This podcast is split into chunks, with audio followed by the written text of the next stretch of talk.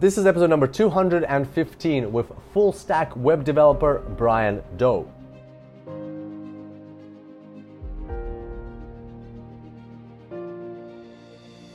Welcome to the Super Data Science Podcast. My name is Kirill Eremenko, data science coach and lifestyle entrepreneur. And each week we bring you inspiring people and ideas to help you build your successful career in data science. Thanks for being here today, and now let's make the complex simple.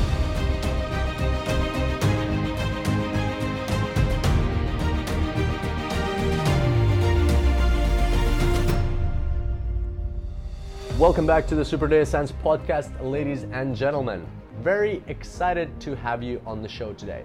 Today we've got an aspiring data scientist and full stack web developer, Brian Doe, joining us. And I literally just got off the call with Brian a few hours ago, and what I can say about this episode is it's very inspiring, especially if you are a web developer yourself or a developer of any kind yourself. You will find a lot of useful tips and insights in this episode. If you're not a developer, you will also find a lot of useful tips. Um, but I personally found a very like Brian's example of how he structured his career very insightful and something to to admire and kind of like dissect. And that's exactly what we did in uh, this podcast. So you'll find out like we touched on three main things. So first of all we talked about what it's like to go from a developer to data scientist or in fact how to v- integrate data science in your career if you are a developer. If you um, work on web development or any kind of development how to integrate data science in your career. In fact i think anybody looking to integrate data science will find a lot of these tips useful. Um, then we talked about models. We talked about developing models, deploying models in business, and maintaining models. In fact, we're going to dissect a whole case study of a recent model that Brian has worked on using the Apriori algorithm, and you will hear some back and forth between us about the development, the deployment, and the maintenance lifecycle. We'll actually come up with some ideas on the podcast, which you might find quite interesting in terms of brainstorming and how to think about modeling. And in general, you'll get a lot of takeaways about modeling. And finally, we talked about getting into the space of data science, uh, how what it's like to learn data science, what's the what are the challenges in the learning curve that Brian has been facing. He's been uh, learning data science for um, since since the start of this year, so for almost a year, um, plus minus a couple months. And um, you'll also hear about the tools, some of the tool recommendations that uh, Brian has for you if you're just starting out into data science. So there we go. That's uh, this podcast, uh, quite uh, interesting in terms of the three pillars that we discussed. You'll get a lot of value from here. And without further ado, I bring to you Brian Doe, full stack developer and aspiring data scientist.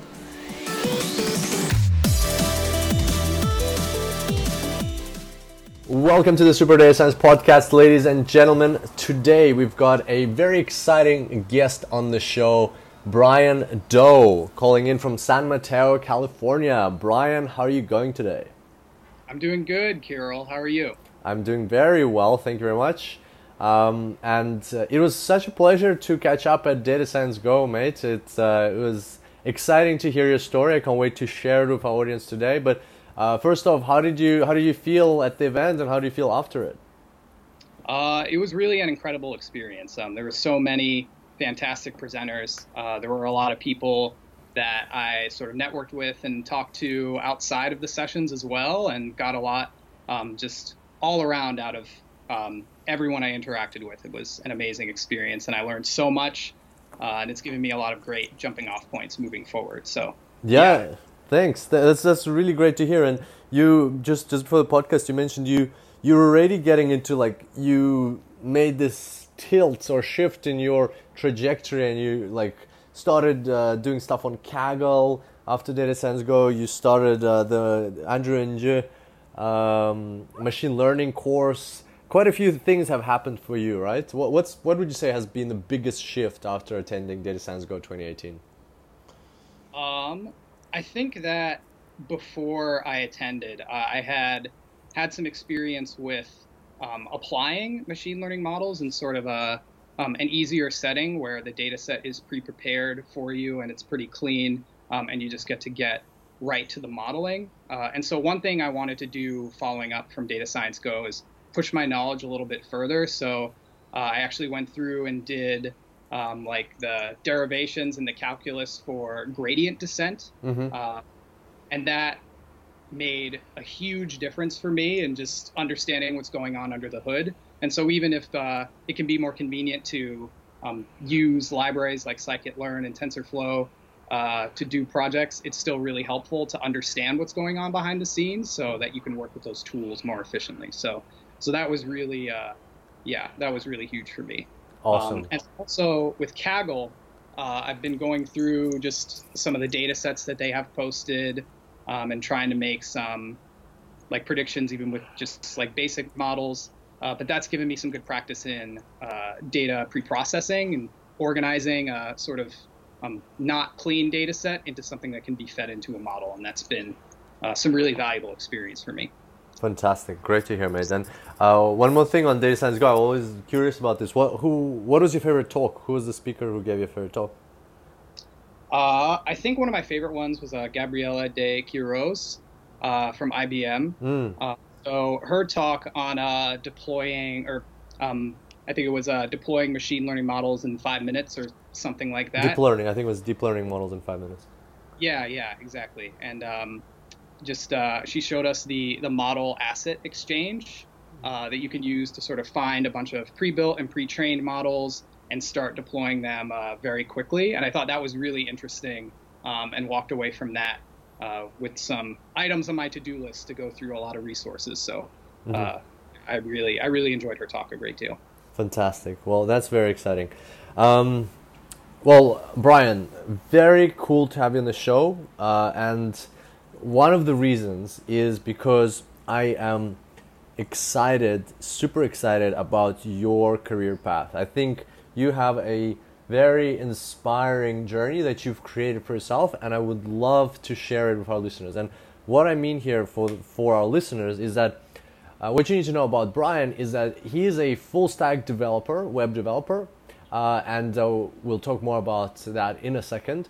Uh, and Brian uh, has, sees the value of data science, sees the value of machine learning and deep learning, and is actively applying that in his career. And I know that across our audience, across the listeners of our podcast, a very large percentage of you guys, I don't know, maybe 30, 40%, that's my rough estimate, it might be even more, are people who are developers who are also looking to get into data science or already in data science have transitioned into data science or have uh, you know, seen the value of data science. And I think it is this is going to be an inspiring story for you guys to model in your careers. But even if you're not a developer, the steps that Brian has taken to integrate data science in his career without fully jumping straight into it uh, and like you know quitting his job and just going data science, data science ha- is quite inspiring. So I think that that's going to be cool. So I'm very excited to dig into it. How are you feeling about this, Brian? Uh, I'm really excited. Yeah, I'm excited to uh, to dig into this as well. So, awesome, yeah. awesome. Some some good self reflection opportunity for you, I guess. Yeah, yeah. awesome. Okay, so tell us a bit about you, Brian. You are um, a web developer, full stack web developer. Um, if somebody off the street were to ask you, Brian, what is it that you do? What does a full stack web developer do? Could you? How would you answer that question? Uh, sure. So generally, when people ask me that, because um, it's come up uh, a decent amount in conversation, I'll uh, I'll say that full stack is a, a combination of front end and back end technologies. Um, and in my specific case, I work for a company called uh, education.com. Um, it's a web application. And so for web applications, uh, front end usually has to do with building templates. So um, all the HTML and CSS, uh, the parts of the site that users uh, see visually, and also some JavaScript for interactive components. And uh, the backend side is like the database and um, like APIs that interact with your database um, and grab data to display to the end user. Um, so the front end would be like what you see when you look at a web page, and the back end would be like what happens behind the scenes when you click a button to like submit a form. Like where is that data going? What is it doing?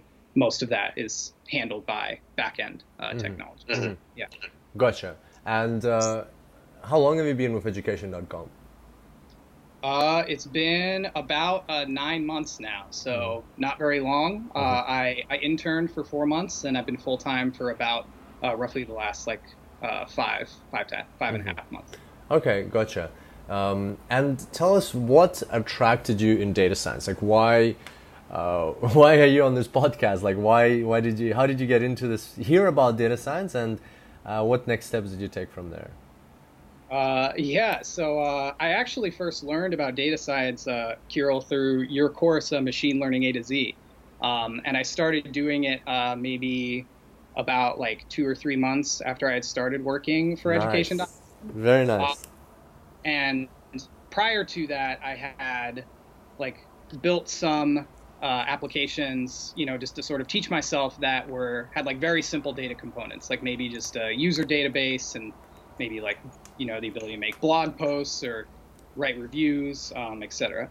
And when I stumbled across machine learning A to Z, like I had heard of the field, I didn't really know too much about it, um, and I remember watching your introductory video where it kind of goes over a lot of the applications and use cases of machine learning, and I thought, oh, this is really cool. This is um, provides a really interesting way to look at data, gain insights from it, and like improve the actions that you can take on the basis of that. And so um, that was really interesting to me. And I think as I progressed through the course, uh, I found it to be more accessible um, and something that I could jump into, even though I didn't have too much experience. And uh, yeah, it just kind of uh, progressed from there, and my interest of it has um, only grown over time. So, interesting, interesting. But yeah. let's let's rewind a little bit. So uh, tell me this: how, how, do you stumble across a machine learning A to Z course? What what were you searching online for? Obviously, there was some kind of, you know, uh, need that you were trying to fulfill when you saw. Like people don't just normally stumble upon machine learning A to Z unless they're actually looking for something related to data science. Like, what was the initial trigger for that to happen? Um, so I had been using Udemy for a long time before that for uh, projects that were mm-hmm. unrelated specifically to data science. Like, so I mentioned before how I was trying to get started by building uh, simple applications to, um, you know, develop my uh, development skills, basically. Yeah. So, uh, I had taken some courses at that time on, like, you know, building a, a, clone of Yelp with Ruby on Rails, and then I found one on um, building a, a price alerts app with Python and Flask. And so throughout the course of my learning, um, my Udemy feed or the courses that popped to the top had to do a lot with um, with app development and with programming in general, and with uh, with Python also specifically over time. And then I think it was through that that your course um, just sort of popped up on my list. Um, okay, so kind of machine like you got into machine learning and data science because machine learning and data science got you in there in the first place that's what it sounds like yeah sort of yeah the the this the circle has closed right the we've gone full circle with this this is so cool right like what ha- you're studying exactly the stuff that has influenced your career to study that stuff this is like this is like inception level type of thinking Have you ever thought of it that way? Uh, I haven't, but that's really interesting now that you put it that way. Yeah. Oh my, wow, that's so cool. That's so cool. My, one of the craziest stories. Okay, so you um, got into uh, machine learning, and uh, and you started taking the course, and at the same time, how how were you able to apply this at work? Like you're a full stack developer, and this is this is where the interesting st- stuff starts to come in. Like because I know your story a little bit already. Um, how were you able to take that into your own? Not, not like as a developer, if I'm a full stack developer, I might be a bit like shy or I might be a bit um, not, not, even come to mind that I can bring this stuff, you know, machine learning to work and start applying. It's completely unrelated to my role. So how did you go about that? Uh, yeah, that's a really interesting question, and I definitely did uh, feel that um, mm-hmm. of like not knowing exactly where to start, where the right opportunity was. And it happened in a, a very like roundabout and sort of like by chance way. Um, our company, uh, we hold, we try to hold at least one uh, hack week every year. Mm-hmm. And um, for those who might not be familiar with what that is, um, it's generally where uh, everyone can sort of come up with their own projects that they want to build outside of the development pipeline. Um, and yeah, and then every like people can team up and then just try to build whatever they want, and then we all present to each other at the end of the week. And by the time uh, Hack Week came about, which was about uh, like la- like May of this year, I had been um, studying machine learning maybe for like like two to three months, uh, and I had uh, talked like briefly mentioned it to some people at work in passing, and then when Hack Week came about, uh, one of my colleagues approached me, um, and he wanted to uh, build a, a recommendation uh, system using machine learning, and that was basically the extent of the background for it, and um, yeah, so I remember uh, sitting down with him, sort of trying to brainstorm what to do. Or, or before I get too much deeper into that, mm-hmm. this hack week was really, I think, the catalyst for a lot of um, the professional application of machine learning or in my workplace to happen, uh, just because it provided an opportunity to just build a project that you're passionate about without any other restrictions. Um, and I think looking back, uh, that really, yeah, empowered me to start um, bringing up ideas and trying to make things work outside of that context and just, you know, just do it as part of our normal pipeline of projects. Um, but if I could, looking back, like make a recommendation to someone in a similar position, it would be um, to not hesitate to just dive in and start trying to find problems to solve because I think a lot of full stack developers have access to a wide breadth of data um, because you have to to work with it um, when you build your applications.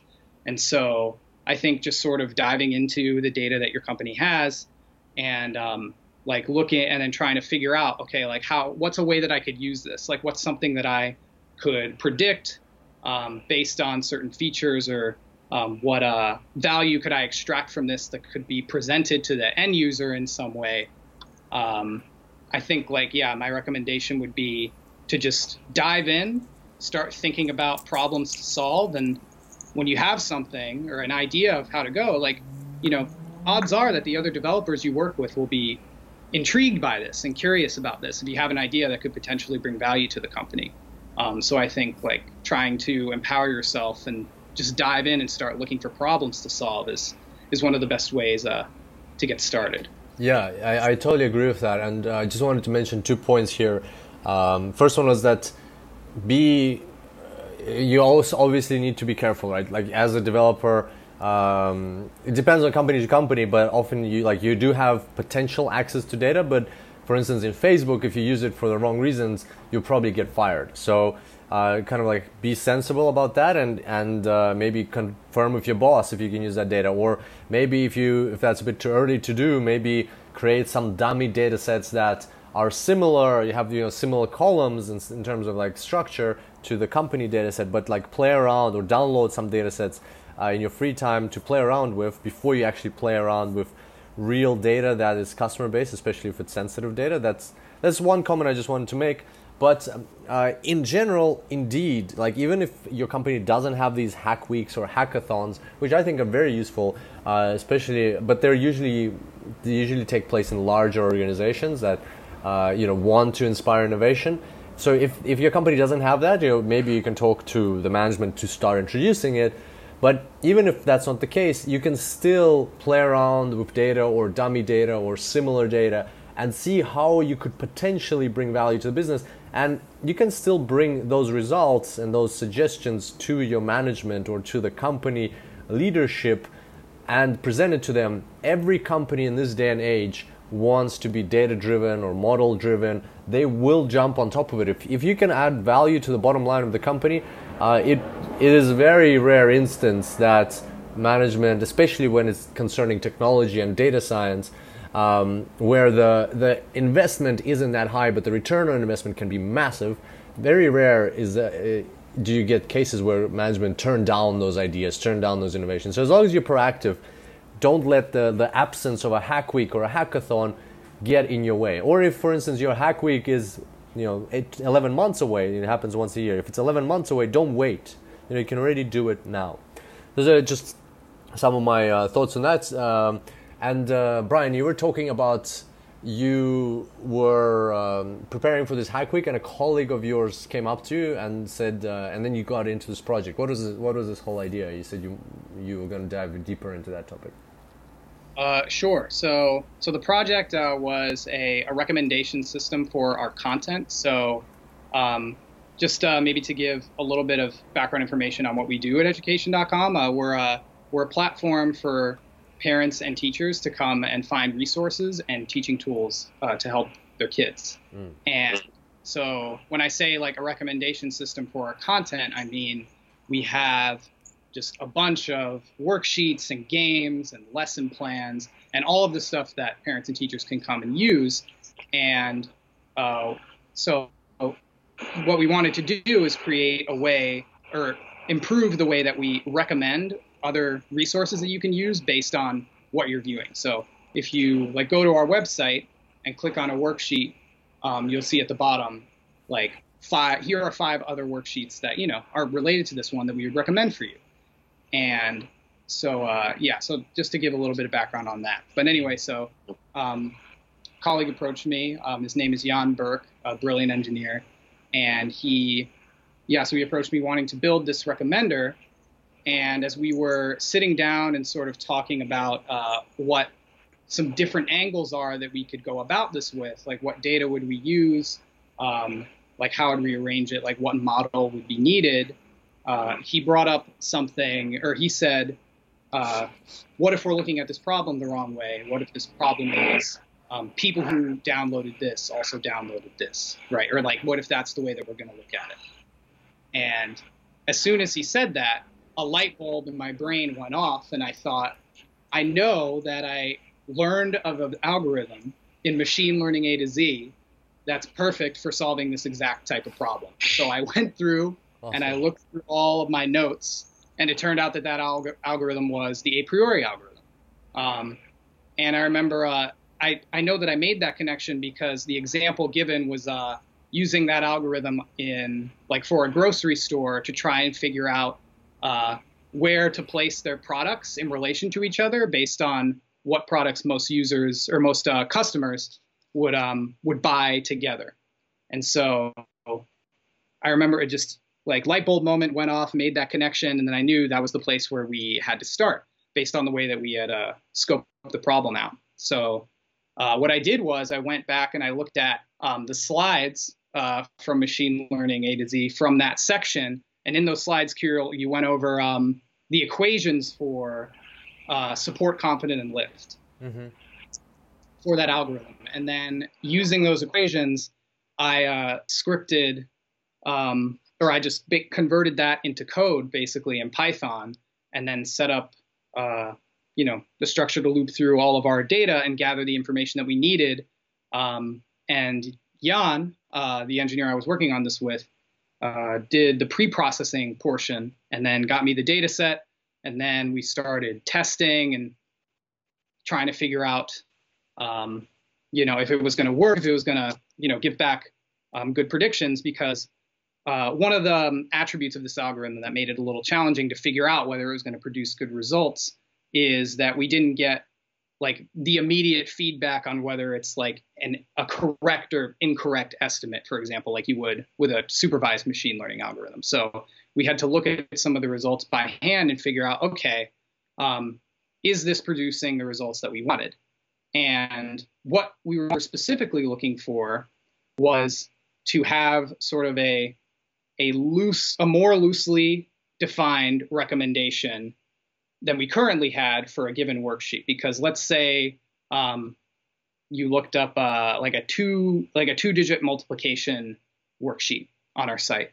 What we had before um, would it would have just given you like three or five two digit multiplication worksheets, and we were thinking, okay, like how useful is that really for someone who is coming to our site and looking for another jumping off point? Like if they find a worksheet, are they just going to want to find more worksheets that are exactly the same?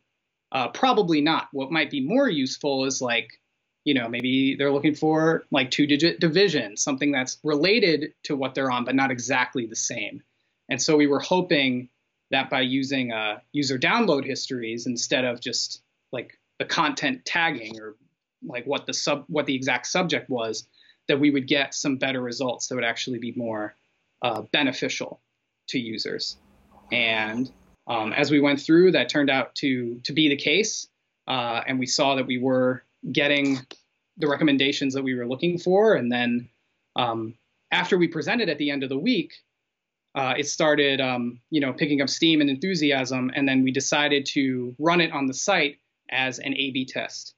And uh, after running it for a while, um, it turned out that it won against our uh, former recommendation system.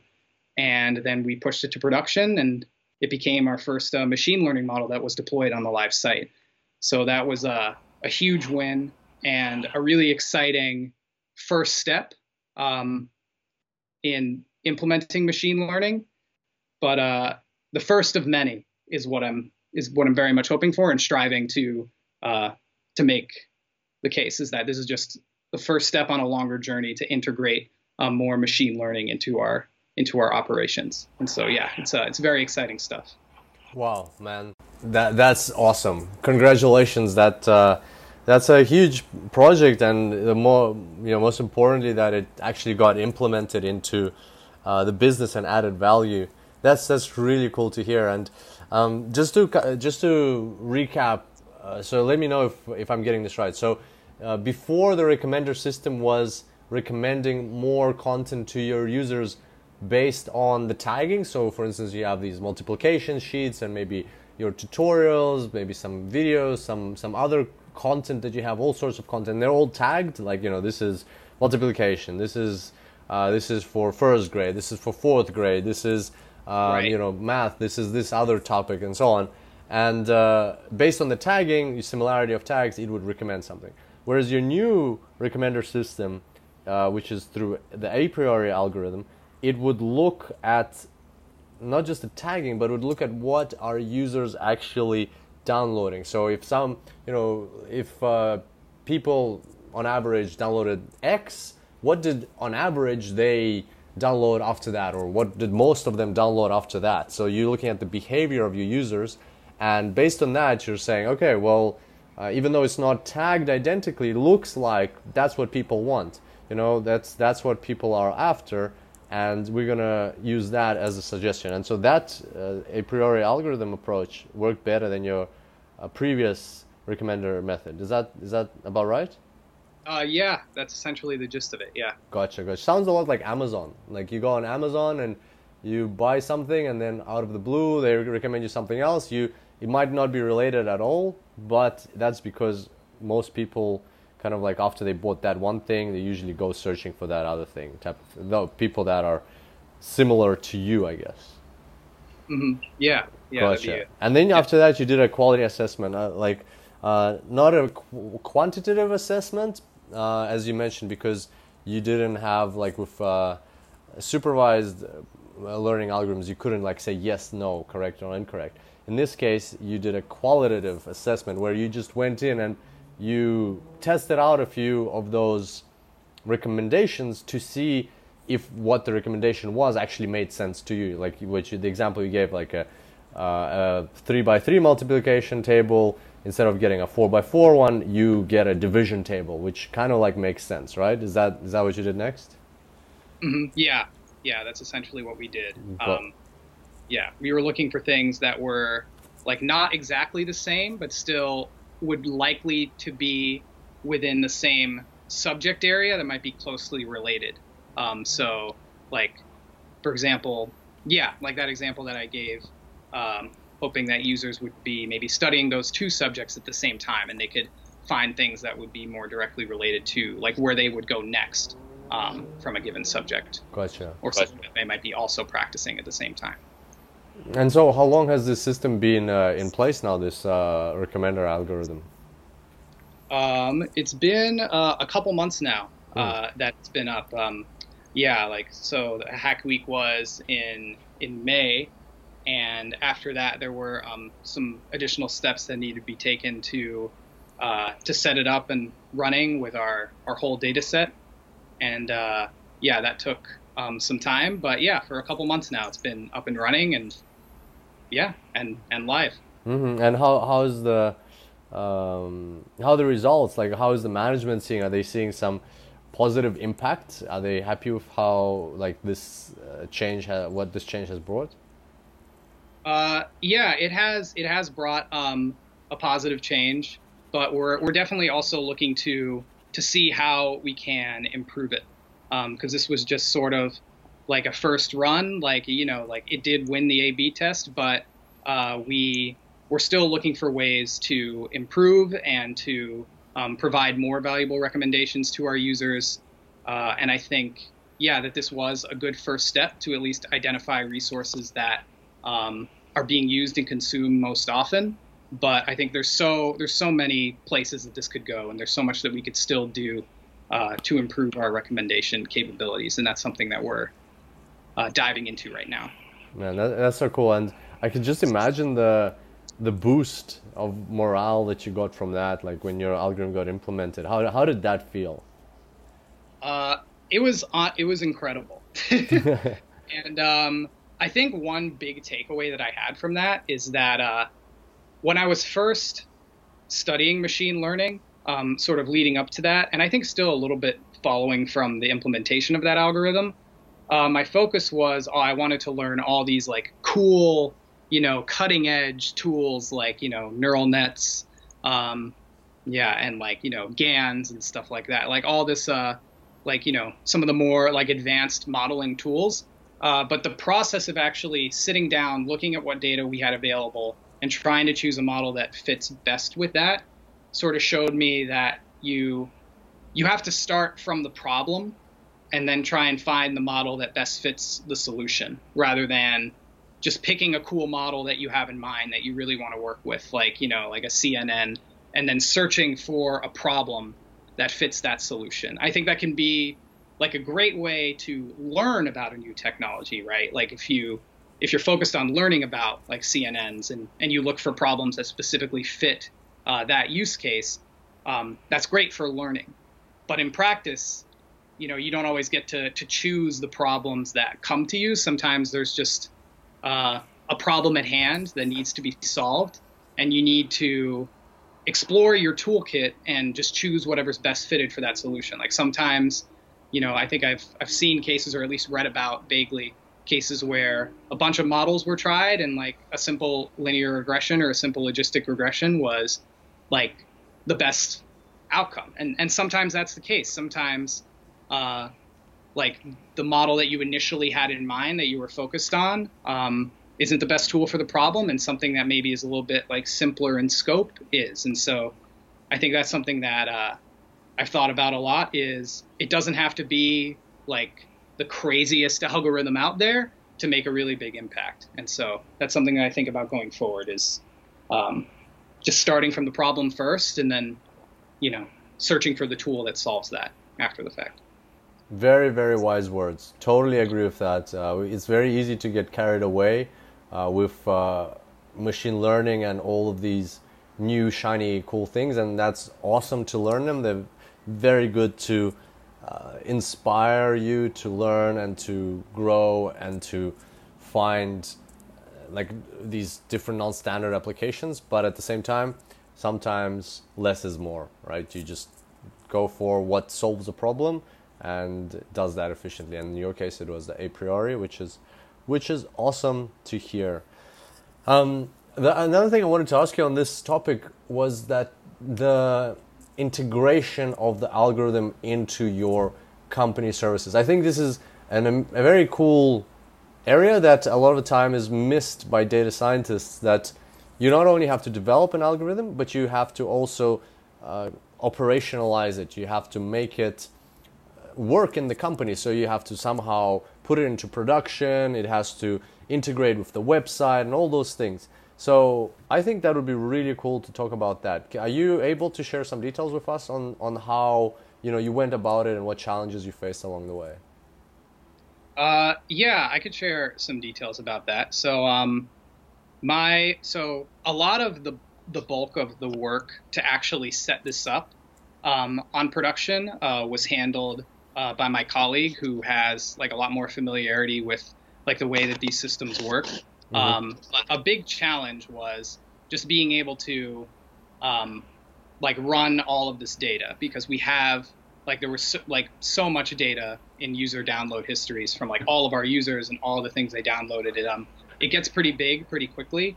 And so um, knowledge of uh, cloud computing services became really helpful in this case and and that's what uh what we were able to use um, uh, to do this. And so uh, one thing that a challenge that came along with that is trying to decide when and how often the model would need to be run. Because i think that's a question that um, is really important is like are you do you need to make actual calculations with this model on the fly or can you run it like every so often and use the results or store the results from that um, to display to the end user? And so we ended up going with the second approach of just running our algorithm every so often to gather this information like the uh, to like for a given worksheet or game that you know a user downloaded or played, um, figuring out the the top so many worksheets that are associated with it, which is mainly the task that the algorithm was uh, accomplishing.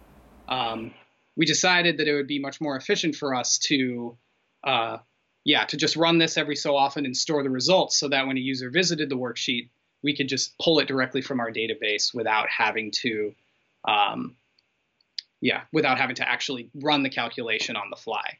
And so I think uh, that's something that can vary from use case to use case and model to model, depending on how you're trying to apply it. Maybe you you will need to actually run like um, a prediction or a calculation on the fly when a user clicks a button, for example, and that can be um, whether or not that's a feasible place to implement your model. I think depends on the uh, the weight of the calculation that it needs to make. And so if it uh, if it needed to make a calculation that required a lot of processing time, but the user needs a result immediately, then that might not be a feasible way to go. Versus if it's something that might not change drastically from you know day to day or week to week, then you could just run your algorithm every so often and then store the results uh, within uh, like a structure that you already have set up to store data for example. So I think um, it sort of it depends on the use case. It depends on uh, what you're trying to do and and how often um, the results of the model need to be updated. And uh, I think yeah, there are definitely ways to think strategically to to integrate systems like this uh, without um, running massive programs like every time a user clicks a button, for example. Okay, gotcha. Um, very, very cool advice as well uh, that there's different types of models, and I hope people are taking notes of this. That sometimes you might need to run them on the fly and get results all the time. Sometimes it's enough to run them uh, occasionally, and uh, especially big companies with lots of data, uh, they have uh, time time slots for running things on the server. So usually they run. Like I was at a company after leaving Deloitte where they would run things at night, and like they're every single hour and sometimes like usually in 15 minute chunks or maybe even shorter chunks the whole night is split into um, like so the into these periods where you you need to apply to get server time lo- locally or you know now more things and more and more things are going to the cloud but still a lot of companies do things on premise uh, do calculations on premise. And so they in order to run all these models and do all the calculations update all the data uh, and stuff like that. Especially like if it's, uh, for example, in financial services, you gotta you gotta turn over all the things that happen during during the day, make sure everything is accurate, reconcile a lot of stuff. That all happens at night, and uh, you want to be very mindful of how you're using server time in your company. But even if it's in the cloud, it's still every time you rerun the model, it's still going to be a cost. It's still going to uh, take uh, take some kind of budget or something. So being conscious about whether you need to run right away or not is is pretty uh, quite an important thing. I'm gonna ask you this question, so I, I want to see what like uh, in a bit of a different space. Have you taken uh, the data science A to Z course? Uh, no, I don't think I have actually. Okay, so uh, the reason I ask is because in the data science A to Z course we talk about model maintenance And I just wanted to see, like, I obviously this this has been a big success and breakthrough for both you and the company in terms of um, developing and deploying this Apriori model. What are your thoughts on how you're going to maintain it? And the reason I ask is because I've seen situations where models deteriorate. In fact, I've seen a situation where a model used to be very effective, like it would bring like 80% accuracy, but then over time, over like a period of 18 months, it deteriorated to a level where the accuracy was less than 50%, it was like 42% or something. And meaning that it would have been more efficient for the company to just flip a coin and do the recommendations based on that rather than using a model.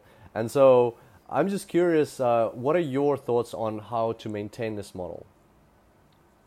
Uh, yeah, that's a really interesting question. And um, I think to a certain extent, this can depend on the domain that you're in. And what I mean by that is, I think like different domains have a different like pace to how mm-hmm. their data shifts structurally over time. Mm-hmm. And so for us, we're in education space, um, you know, at education.com, and uh, and that kind of means that we follow the cycle of a school year. Yep. Right. So, like for example, a given parent or teacher um, based on the time of year and based on when they signed up. Like maybe you know they sign up in in like August, and then from August through June they're using a bunch of like second grade resources, and maybe for a parent like they then move on to to the next grade, and then they're going to be consuming a bunch of like third grade resources, right?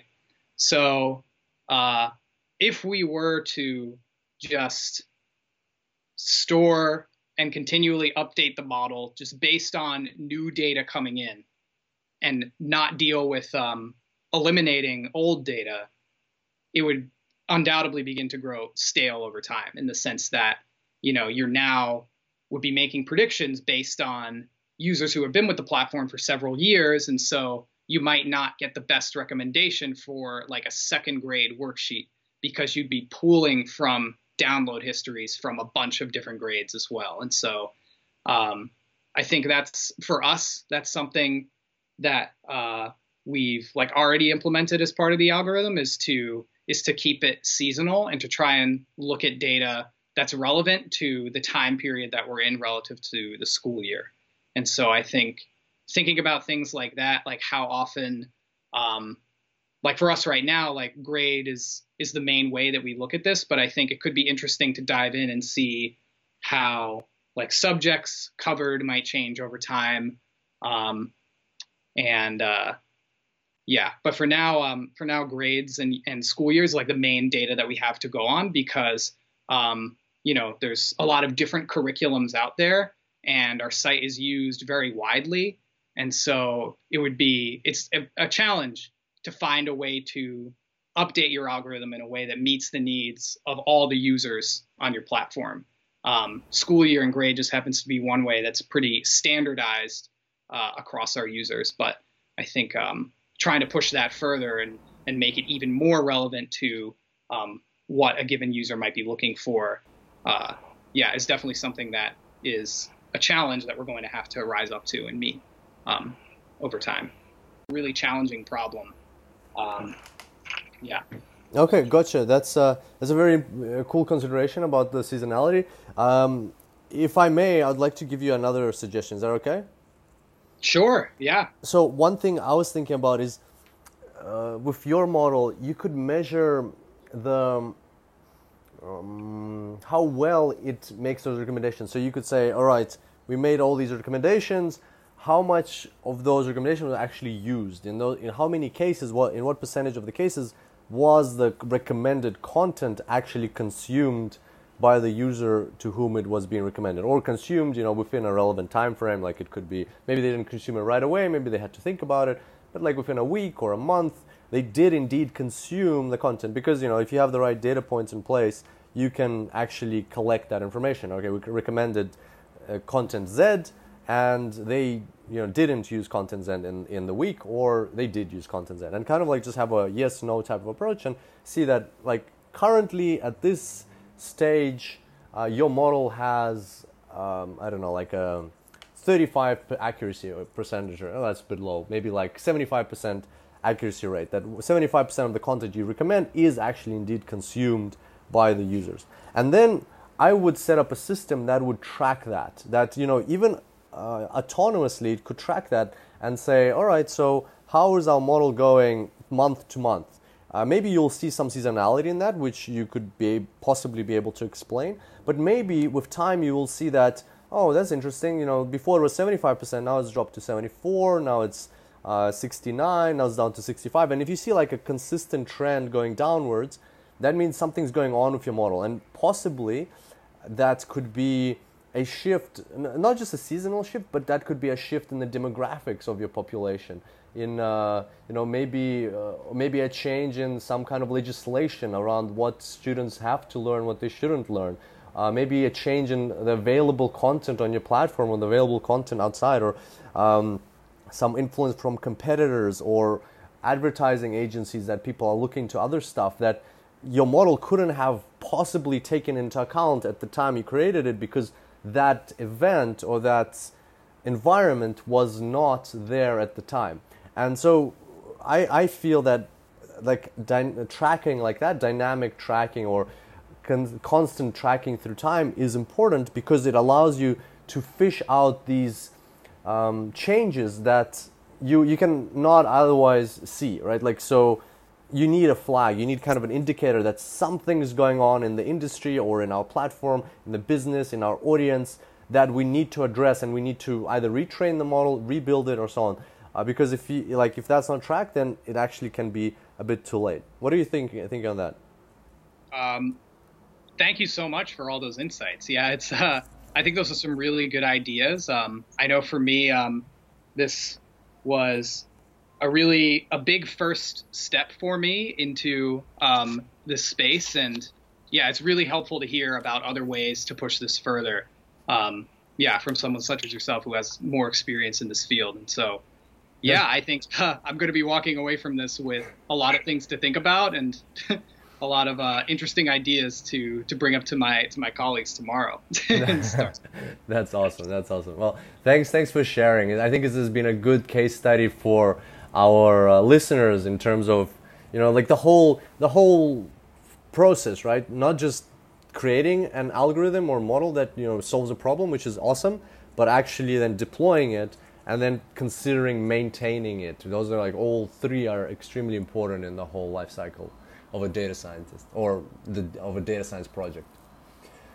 All right, well now let's let's shift gears a little bit. Let's talk about you mentioned you know learning data science. You mentioned uh, that how you you got interested in the field and actually like the Udemy recommender system brought uh, machine learning to you and then you got into it. Uh, tell us a bit about the learning curve. How difficult is it to learn data science for somebody who's coming from a developer background? Um, so I think I think it depends a little bit on what you want to do with it and specifically like how deep you want to dive into like for example the underlying mathematics and stuff that like drive like drives a lot of these concepts right?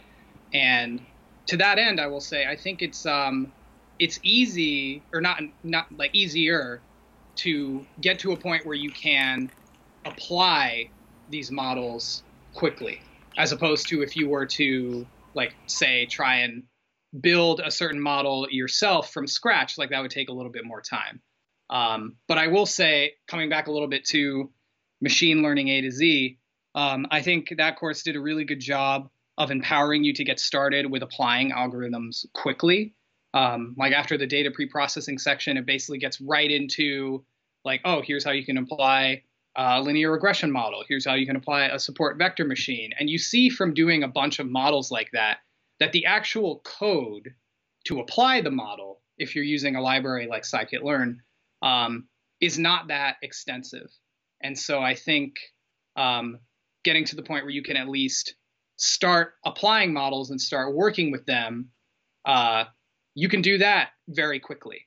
Uh, I think once you enter that phase, transitioning from that into um, applying these models in the real world can be a bit steeper of a learning curve because of the data preprocessing component. Um, I think in a lot of courses that you'll see, uh, or just like data will be arranged in a fairly neat format um, relative to how you would actually find it in the real world. And so uh, I would I would even go so far as to categorize it as like a separate skill from modeling that you need to bring together with modeling in order to apply data science. Um, and you could spend a ton of time, sort of as like I've been trying to do more recently with Kaggle data sets, just looking at a random data set that you find and, and thinking, okay, how can I arrange this and get it ready to be fed into a model? Just where um, I have all the features that I need, they are um, scaled or converted appropriately into into what they need to be like for categorical data like you know one hot encoding it to make sure it can be fed into a model. You can spend a lot of time and just diving into the data preprocessing aspect. And i think um, there can be a learning curve there but i think if you if you just push yourself to start tackling these problems and just dive in just look at a random data set and just start playing around with it. Um, you know, like sort of look up what you need to as you go for like how you manipulate a data set with a given tool, like Pandas, for example. Um, and if you do that and just practice with different data sets in different contexts, uh, you can gain a lot of skills, um, you know, like fairly quickly to at least be able to uh, to not be paralyzed by the idea of seeing this data set that doesn't, you know, that you feed it into a model right away and you get a bunch of errors back. You know, um, that can be very discouraging to someone who is like just starting out um, and doesn't really know what to do when previously they've just like ran a command that worked perfectly because they had a data set that was pre-prepared. Um, but yeah, so uh, so to kind of synthesize a little bit, um, I think that it's it can be easier to like start learning about how the models work and apply them on clean data sets and a little bit harder to to get to the point where you can really use these effectively in practice. Um, but it's still very much attainable. It's very much feasible um, if you just push yourself apply yourself and dive in start tackling problems even though it can be a bit nerve wracking at first. Uh, you know it's still a really great learning opportunity, especially when you know you're struggling with all these challenges and pushing yourself to figure it out. Um, I think when that's when some of the deepest learning happens. Um, totally so. agree. Totally agree. Through through through those challenges.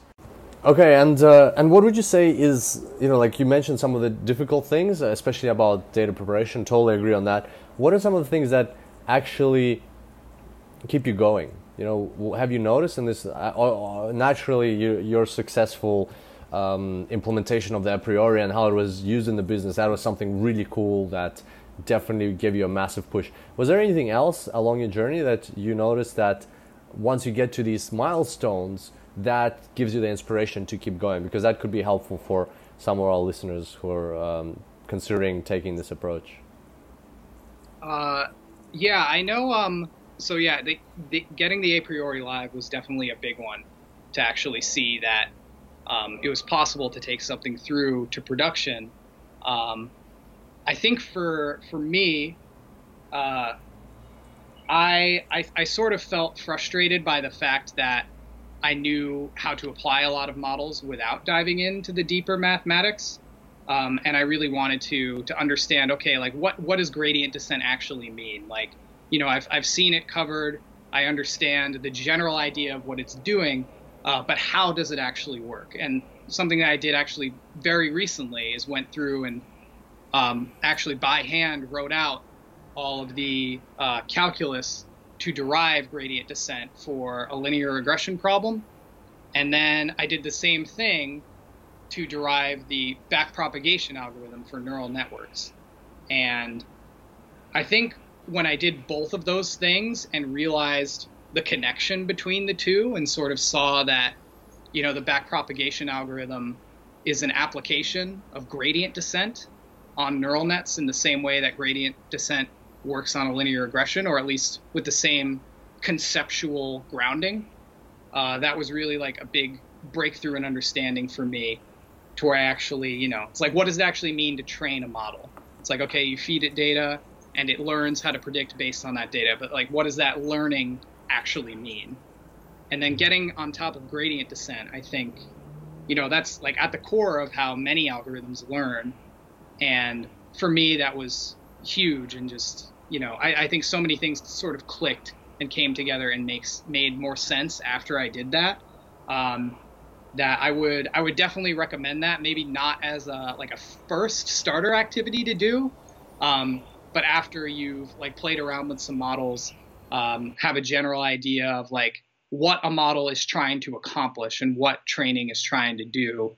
Um, diving in and trying to understand what's going on under the hood uh, can make it a lot, I guess, boost your confidence when looking at you know it can be sort of disorienting to look at one line of code and know that that line of code is like the entire training for a machine learning algorithm. It's um, it can be hard to look at that and understand what's really going on uh, if you like haven't like for example done some of these uh, derivations or deep dives into the underlying mechanics of how everything works. And so uh, I would definitely recommend doing that at least like once or a couple times, you know, to to help yourself understand those things, and then it makes um, it gives you a lot more understanding when applying the models in practice. Even if you end up using the like single line of code training, it's like you'll understand in a more deep way what's what's going on there. Gotcha. Very very interesting advice. Thank you for sharing that. And yeah, interesting. Like everybody I think everybody has ways to get inspiration for uh, pushing themselves forward and for learning more. Um, that's that's definitely a valid valid suggestion for our listeners as well. Um, one more thing I wanted to ask you uh, is uh, what uh, kind of what kind of tools would you recommend starting with uh, for somebody who's just getting into the space or considering getting into the space? Hmm. Uh, so for me, uh, Python was definitely my language of choice. Mm-hmm. Uh, I know that uh, you know, like R is also very very big in the space, but uh, for me, I had already done some work in Python, so I was a little bit familiar with it, and I do think it's um it's a good place to start. Uh, scikit-learn, which I've I've mentioned a couple of times, is I think a really good library to start with as well, um, because it there are a lot of different machine learning models that it accounts for. Um, so it can be, you know, really easy to swap out different models, like try different things and sort of see what predicts better. Um, Pandas is really important for Python for uh, working with your data set. And um, like, I think a lot of times I've seen it used like in tutorials. It's uh, usually just used for like importing the data set, but there is a lot more that you can do with it. Like you can do joins sort of in a similar way that you would do in, in SQL. Um, I think SQL is also really important to know on a, on a practical level. That's something that I'm working to build my skills in uh, because a lot of times, um, you know, like your data could be stored in like different databases. Maybe some's in a SQL database, maybe some's in a NoSQL database like MongoDB. And uh, knowing how to run queries in any given situation where your data might be. Um, so you can pull data from different sources and sort of arrange it um, in a way that's comprehensible uh, is is definitely valuable. And I think uh, SQL is definitely something that you would see a lot in practice. Um, and Mongo or like NoSQL databases are picking up a lot of steam as well. So understanding basic queries to pull your data. Um, once you get your data into, like for example, in my case, like a Python script, uh, pandas can be really useful to to manipulate the data in any way that you um, couldn't or or didn't with like the previous methods before it gets into your script. Um, and yeah, scikit-learn great for modeling. Uh, NumPy is sort of like just a basic um, use case in Python that ends up uh, working really well with a lot of the other tools that I've mentioned. So that is very valuable. Um, if you are looking to get beyond or, or get into the spectrum of neural nets. Uh, Keras is really useful. Um, that's something that I've uh, done a decent amount of work with in my spare time.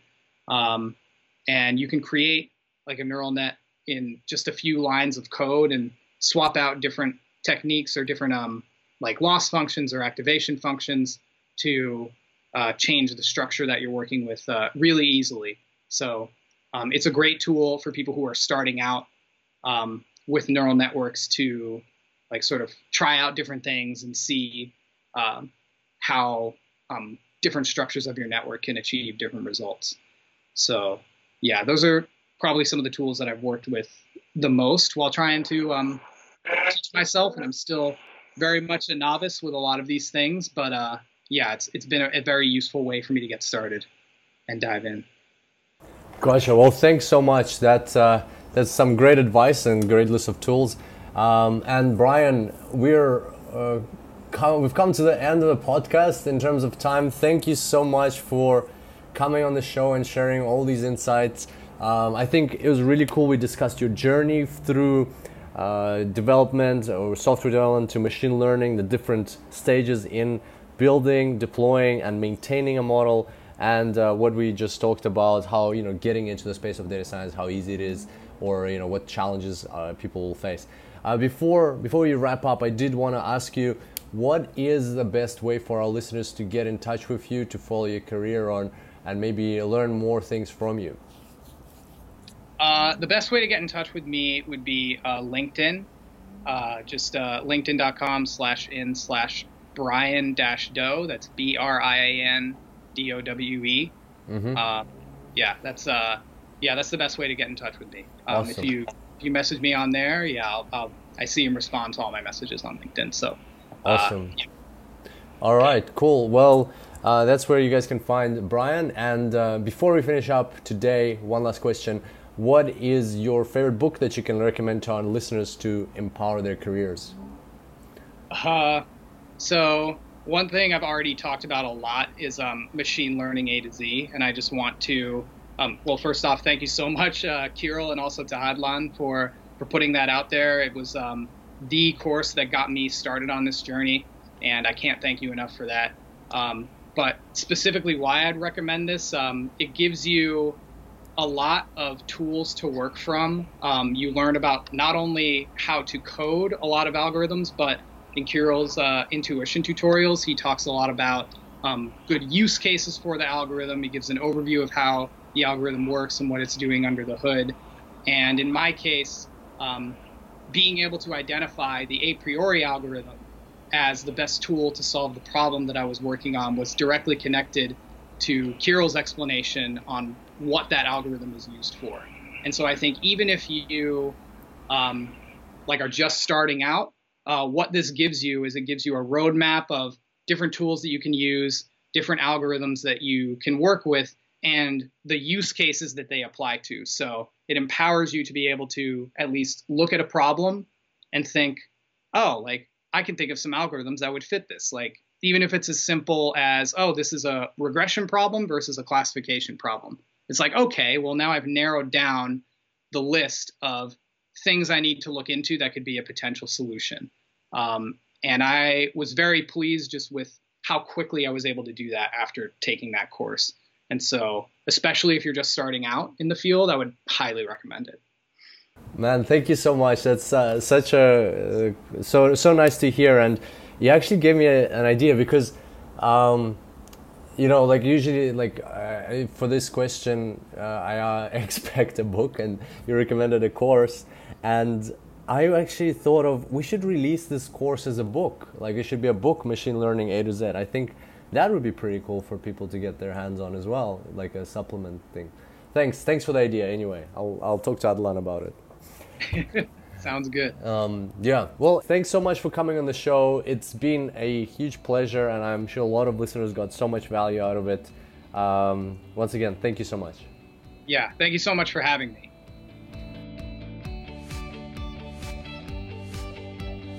So, there you have it, ladies and gentlemen. Hope you enjoyed this podcast.